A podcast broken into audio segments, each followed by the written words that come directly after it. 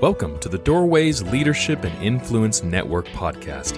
My name is Adam Hoke, and we're happy you are here with us today. The reason for our time together is to hear and learn about topics vital to leadership, influence, and the kingdom of God. Are you ready? Let's get started.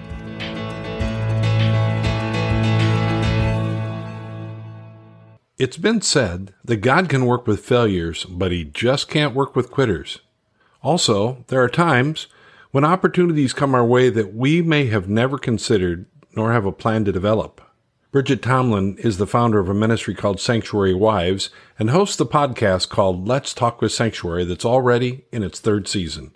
Bridgette is also a busy wife and mother of high schoolers, but she took time to chat with us, and I think you'll enjoy her perspective.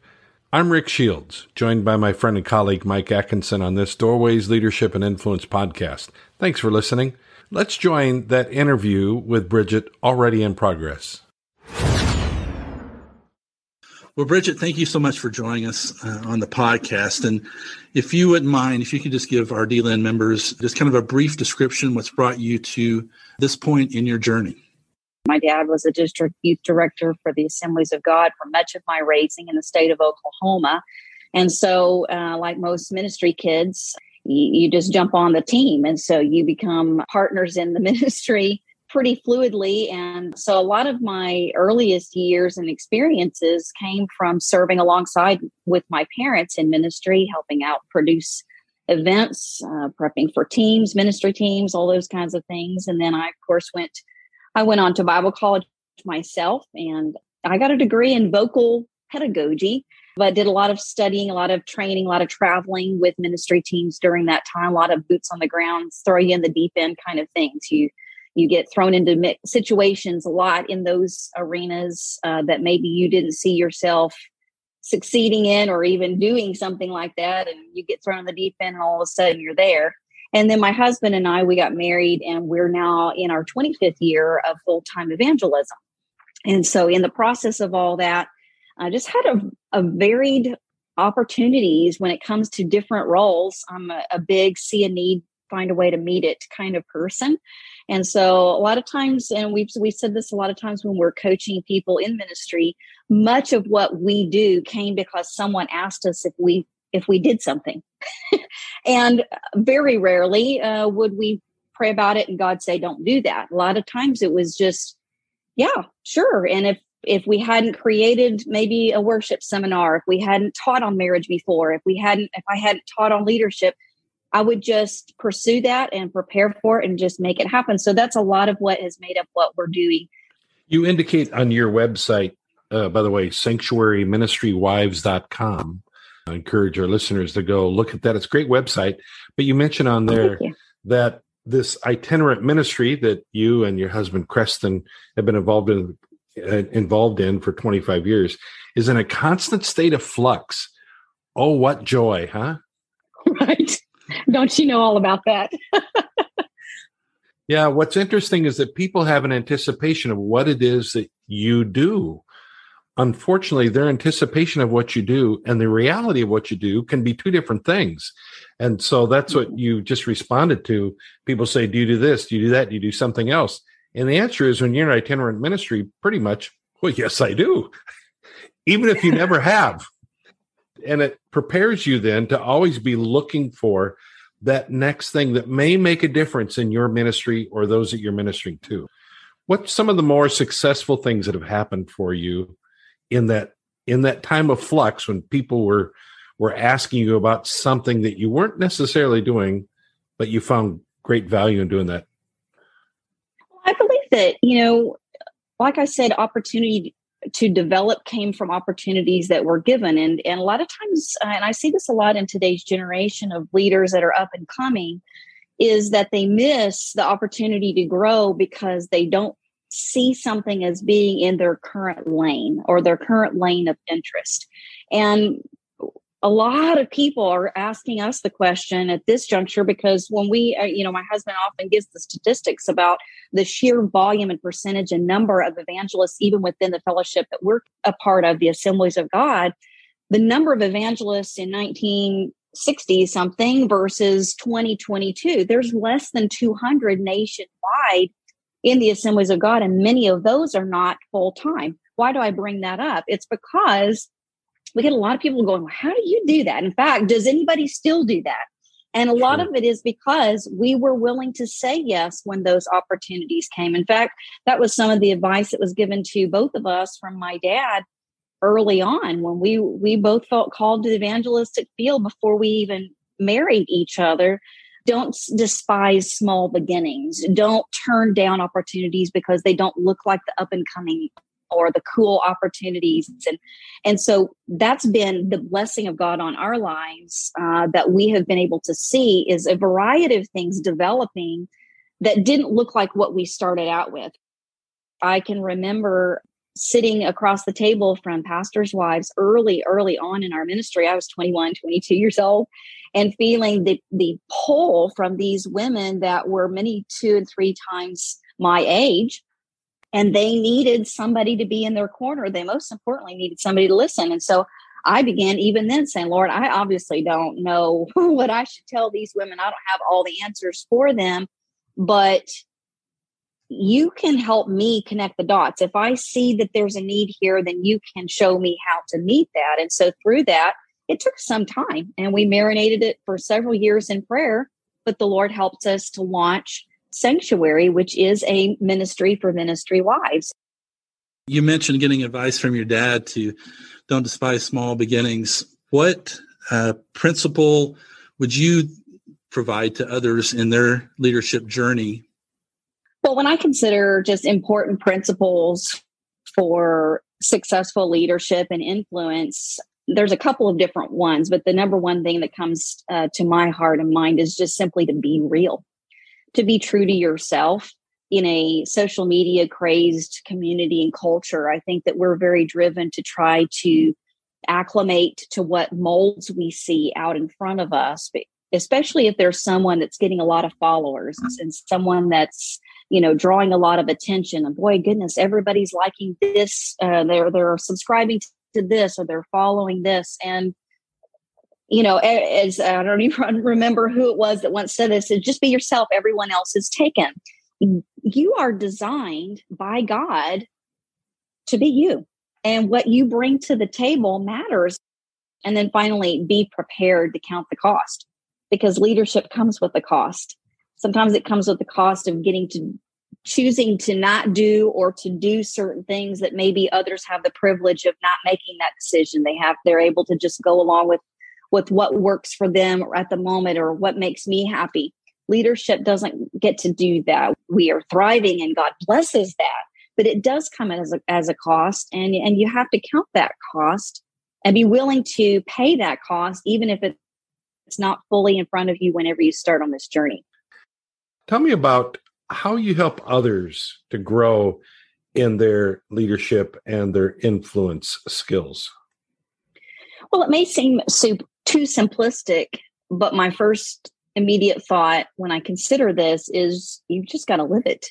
And that's your number 101. I, I got to live it. I've got to live what I'm trying to expect others to do. And that goes just not just from what I'm saying, but um, how I'm modeling this way of Christianity. If we're talking about Christian leaders, people that are serving in ministry, or even a Christian businessman, you can't expect other people that you're leading to be ethical if you don't have ethics. You can't expect them to work hard yeah. if you're not willing to work hard. You can't expect them to be a servant if you're not willing. And when we look at the model that Jesus provided, that was his whole goal, right? Was to be a servant leader. And so you've got to live that out. You've got to have integrity helping others is very, very important to be able to recognize what their gifts are and what their gifts are not. There's nothing more frustrating than trying to really work towards and i know i spoke earlier about finding opportunities for growth and and, and i definitely am always going to champion that. But then there's this other side of it that says i need to determine what i'm really good at and then I need to help other people figure out what they're, and maybe as a body of Christ and as a team of employees, employer, we can all play to our strength because nothing's more frustrating than serving in a capacity that is just not your thing. And so being able to help other people find their gifts is a huge, huge goal of mine personally and ministerially and in leadership because when they feel successful and I'm leading them, uh, that makes me look successful and, and that makes me more successful. I'm, I'm up to the challenge. I'm, I'm raising the bar and we're all going to go there together. And so then the third thing is just to train because sometimes even when you're naturally gifted towards something, that training is so crucial in the difference between mediocre productivity and a different level an excellence. So I'm not a obviously not a ministry wife, but I did listen to your last podcast with Kelly Ferguson, and your heart for mentoring uh, came through and shown uh, so much through that podcast. And here you just mentioned it and talking about helping others find their gifts and, and modeling it.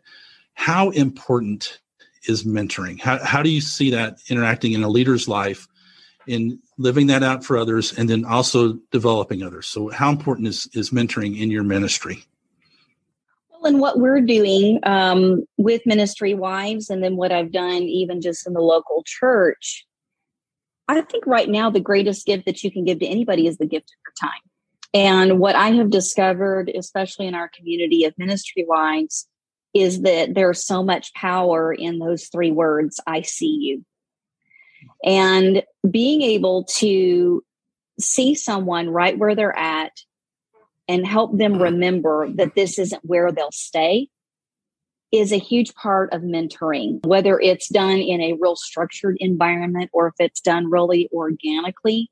I really I talk to people a lot whenever we're talking about mentoring because I think sometimes we overshoot what it has to has to be. I think there's some really great productivity that comes from very intentional mentorship where you've set up a series of sessions and we're going to meet and you're going to read this book and we're going to talk about these these things. And then there's also that much more organic look where it's finding someone who may be five, ten years behind you in the experience. We're walking in the same lane, but you're just a little bit behind me. We see this model throughout scripture.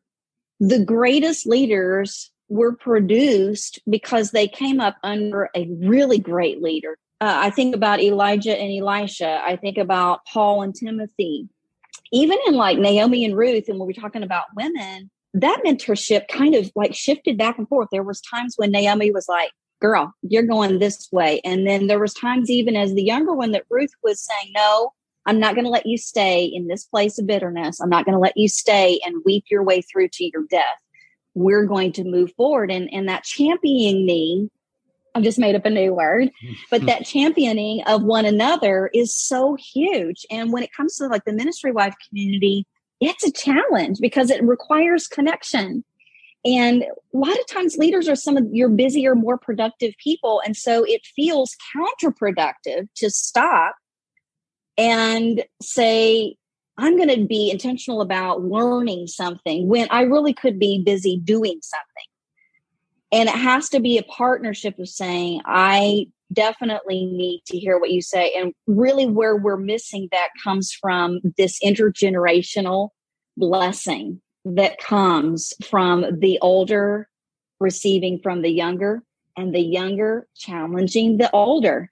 And that's a beautiful, beautiful dynamic. Some of it just happens from saying, I'm going to come and, and we're going to have a phone conversation or we're going to meet for coffee and we're just pulling from each other. And it's not even under the umbrella of this you know big title mentoring but it's just bearing one another's burdens and so fulfilling the law of christ. And when it comes to results some of it i will say right now i think it is the difference between making it and completely falling apart well bridgette we we know you mentioned being involved in so many areas of ministry along your journey. And we know that some of those were probably more successful than others. And Rick and I have always kind of had the thought, shared the thought that our failures bring opportunity uh, for growth um, and don't remain failures if we learn from them. So, do you have any specific uh, advice for those that uh, have failed and want to keep along the journey but don't know what to do? well, when you look throughout scripture, I'm so grateful that God did not leave out the ones who made mistakes because God's greatest success stories came on the flip side of human humanity's mistakes. And um, even just this morning, heard a message uh, where God was speaking directly to Moses And Moses was a fugitive of what, 40 years? And he was sent, being sent back by God to speak to the people who knew him as a murderer. And they were his people. And he says, What is it that I'm supposed to do? How, how is it that they're even going to listen to me? And I've often heard it said, you, you know, God can work with failures, He just can't work with quitters. And so letting go of the stigma the long term. We have to learn something from those failures, but letting go of the long term stigma of failure is what makes us human, but also makes us available. You know, you indicated earlier that your husband is the vocalist and the preacher. Those of us who know you know that you are also an amazing vocalist. And after we've spoken, I can tell you, Mike, I think she's a pretty good preacher too. Yeah, no doubt. we'll put her up against a lot of people that we know. well, thank you so that. much. This is great, Bridgette. It's been really good. You've given us a lot of great content.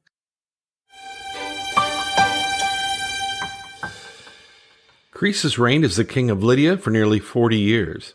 In 550 BC, he was considered the world's wealthiest man. Regardless of how many territories he conquered, Croesus continued to expand his wealth and his empire through military campaigns. But the Persian king, Cyrus the Great, was also expanding his kingdom, and the kingdom of Lydia was in his sights. Croesus had made extravagant offerings to the sanctuary of Apollo at the Delphi in Greece, and those gifts ensured his priority when consulting the oracle. In 547 BC, King Croesus consulted the oracle to see if he should attack the Persian king. The oracle responded by informing him that if he did, he would destroy a mighty empire. And that's what happened. Croesus attacked the Persians and lost. A mighty empire was destroyed, but it was the empire of King Croesus, not that of the Persians. Proverbs 15 tells us plans fail for lack of counsel, but with many advisers they succeed. But it doesn't matter how many advisers you have if you only hear what you want to hear. Give your advisers a medium to respond candidly or even anonymously. Then Ask God for discernment before finalizing your plans. Leaders that listen will last, but those who don't won't. All right. So, Rick, so many things uh, that Bridgette had to share with us today. What are some of the things we need to, to unpack, unpack here? And one of it was when she's talking about being involved in so many areas of leadership and, and ministry. From your side of things, how do you increase or how do you work with your flexibility and being able to adjust kind of on the fly at times. You know that's a that's a really good question and something i was going to mention to her i'm glad you brought it up now. I was on staff at a church in the late 80s a church that grew from 150 people to 1500 people in about five years. And we had a number of staff members and and one of the things we found was that we had a lot of interruptions in our lives and one of these staff members during a, a staff meeting one day she prayed this she said lord help us to find these interruptions as opportunities for ministry and i have repeated that and personally referred to that over and over again that it's it's easy for us to just get fixated like she said uh, i hyper fixate on the mm-hmm. task mm-hmm. and i miss the people and sometimes those interruptions actually are i think the lord coming to us and saying okay that task may be important but not more important than these people right and and that's that's one of the ways that uh, it's it's helped me to yeah i think god often considers success something different than we do. And I agree completely. we we focus on the completion of something, and for him, it's the journey.